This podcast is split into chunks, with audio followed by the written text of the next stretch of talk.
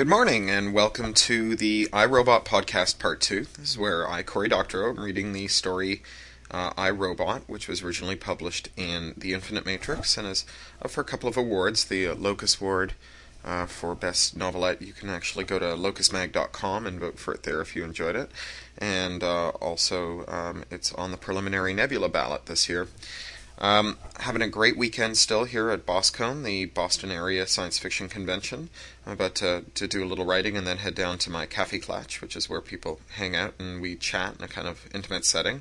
Had a great turnout yesterday for my guest of honor speech and for the um, uh, reading I did, and it was really kind. I got a, an award last night from uh, from the New England Science Fiction Association, who are the folks who brought me out here.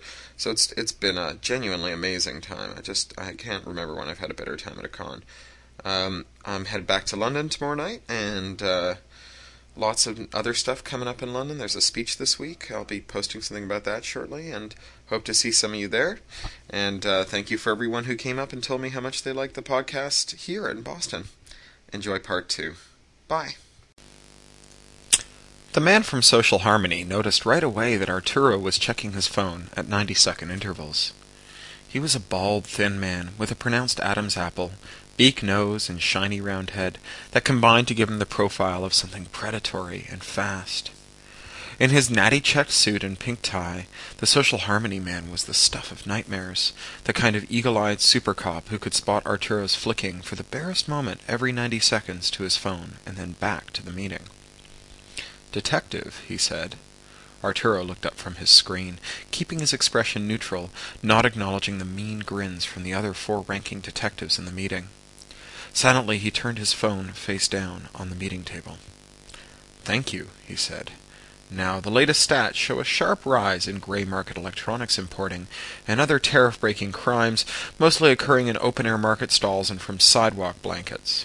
I know that many in law enforcement treat this kind of thing as mere hand to hand piracy, not worth troubling with, but I want to assure you, gentlemen and lady, that social harmony takes these crimes very seriously indeed.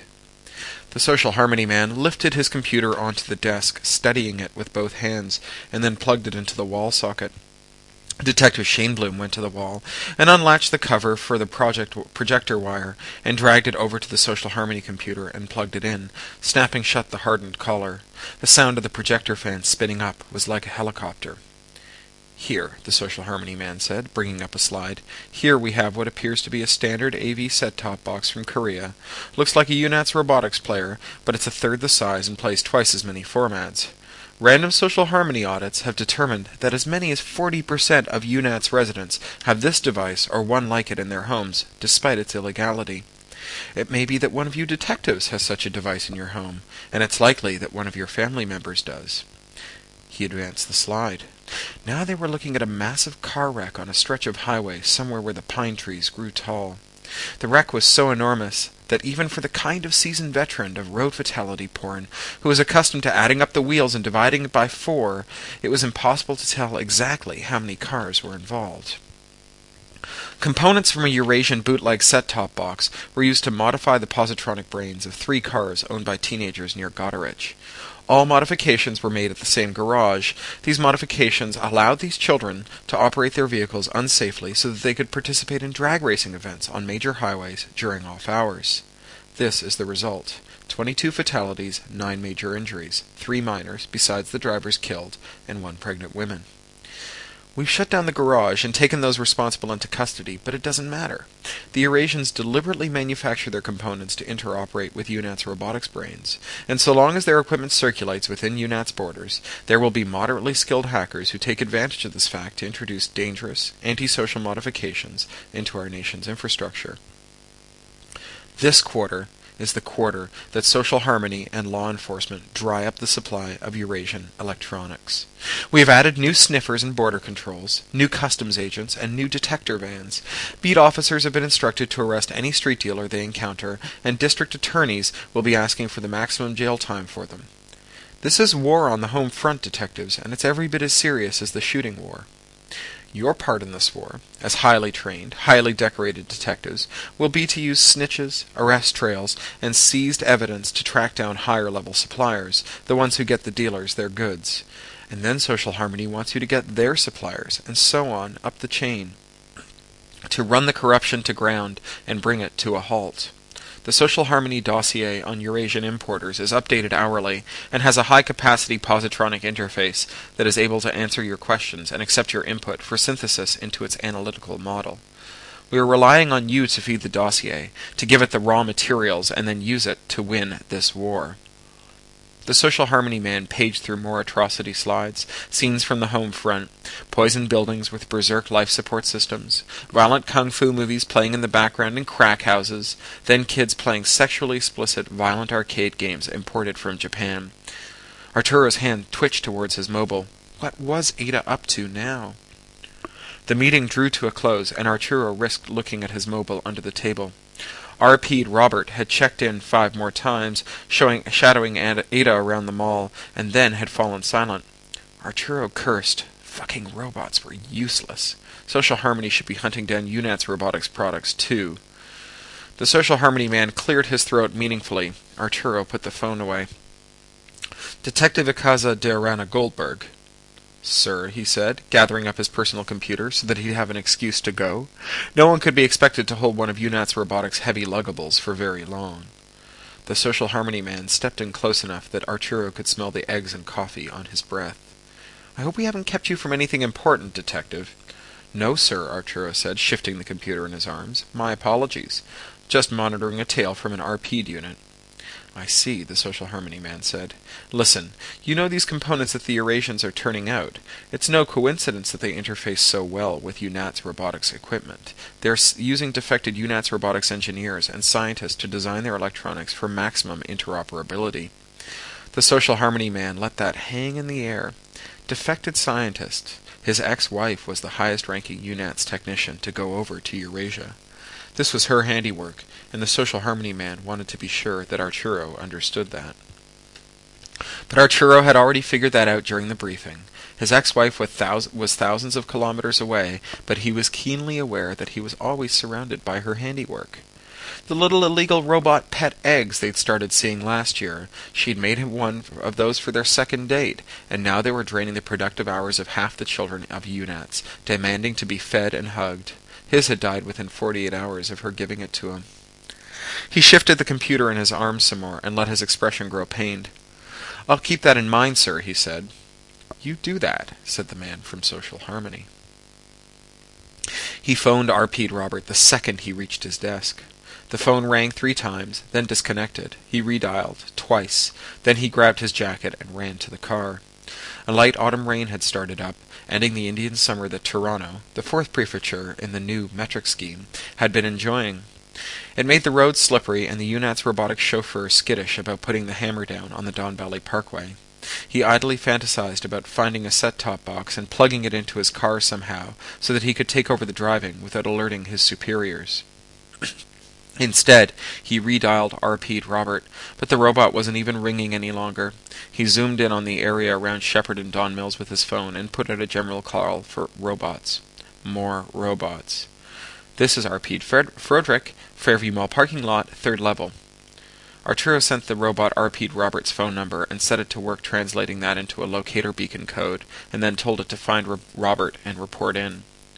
It is my he watched RP'd Frederick home in on the locator for Robert, which was close by, at the other end of the mall, near the Don Valley Parkway exit.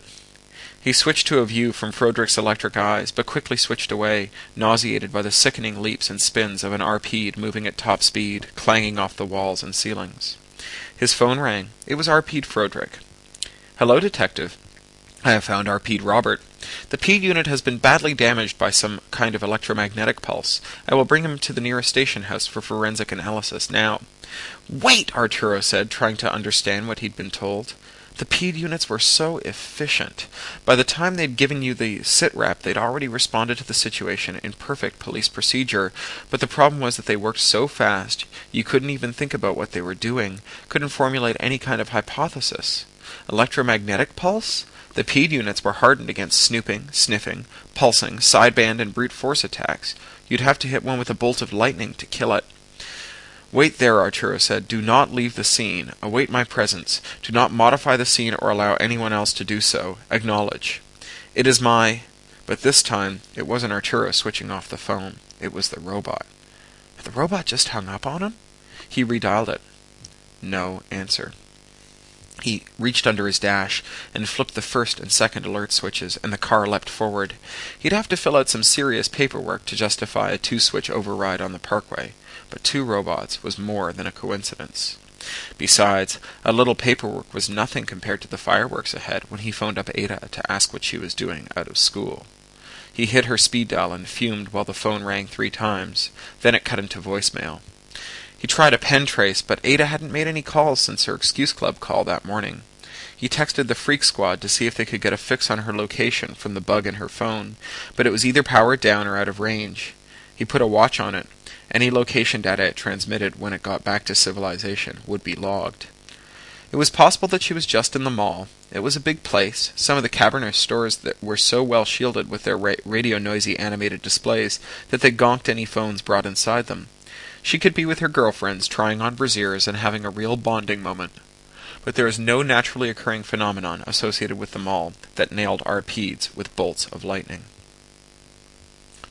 He approached the RP'ds cautiously, using his copper's override to make the dumb little positronic brain in the emergency exit nearest their last known position open up for him without tipping off the building's central brain. He crept along a service corridor, heading for a door that exited into the mall. He put one hand on the doorknob and the other on his badge, took a deep breath, and stepped out. A mall security guard nearby nearly jumped out of his skin as he emerged. He reached for his pepper spray, and Arturo swept it out of his hand as he flipped his badge up and showed it to the man. Police, he said, in the cop voice, the voice that worked on everyone except his daughter and his ex-wife and the bloody, bloody robots. Shh, sorry, the guard said, recovering his pepper spray. He had an oceanic twang in his voice, something Arturo had been hearing more and more as the crowded islands of the South Pacific boiled over UNATs. Before them, in a pile, were many dead robots. Both of the RP'd units, a pair of mall sweepers, a flying cambot, and a squat, octopus-armed re- ma- maintenance robot lying in a lifeless tangle. Some of them were charred around their seams, and there was the smell of fried motherboards in the air. As they watched, a sweeper bot swept forward and grabbed the maintenance bot by one of its fine manipulators. Oi, stop it! the security guard said, and the ro- robot second lawed to an immediate halt. No, that's fine. Go back to work, Arturo said, shooting a look at the rent-a-cot. He watched closely as the sweeper bot began to drag the heavy maintenance unit away, thumbing the backup number into his phone with one hand. He wanted more cops on the scene, real ones, and fast. The sweeper bot managed to take one step backwards towards the service corridor when the lights dimmed and a crack bang sound filled the air. Then it too was lying on the ground. Arturo hit send on his phone and clamped it to his head, and as he did, noticed the strong smell of burning plastic. He looked at his phone. The screen had gone charred black, and its little idiot lights were out. He flipped it open, over, and pried the battery out with a fingernail, then yelped and dropped it. It was hot enough to raise a blister on his fingertip, and when it hit the ground, it squished meltfully against the mall tiles. Mine's dead too, mate, the security guard said. Everything is. Cash registers, bots, credit cards. Fearing the worst, Arturo reached under his jacket and withdrew his sidearm. It was a UNATS robotics model, with a little snitch brain that recorded when, where, and how it was drawn. He worked the action and found it pr- frozen in place. The gun was as dead as the robot. He swore. Give me your pepper spray and your truncheon, he said to the security guard. No way, the guard said. Get your own. It's worth my job if I lose these. I'm sorry about my accent. that's not part of the story, that's just me. Um, I'll have you deported if you give me one more second's worth of bullshit, Arturo said. Ada had led the first RP'd unit here, and it had been fried by some very ugly piece of Infowar equipment. He wasn't going to argue with this oceanic boat person for one instant longer. He reached out and took the pepper spray out of the guard's hand. Truncheon, he said.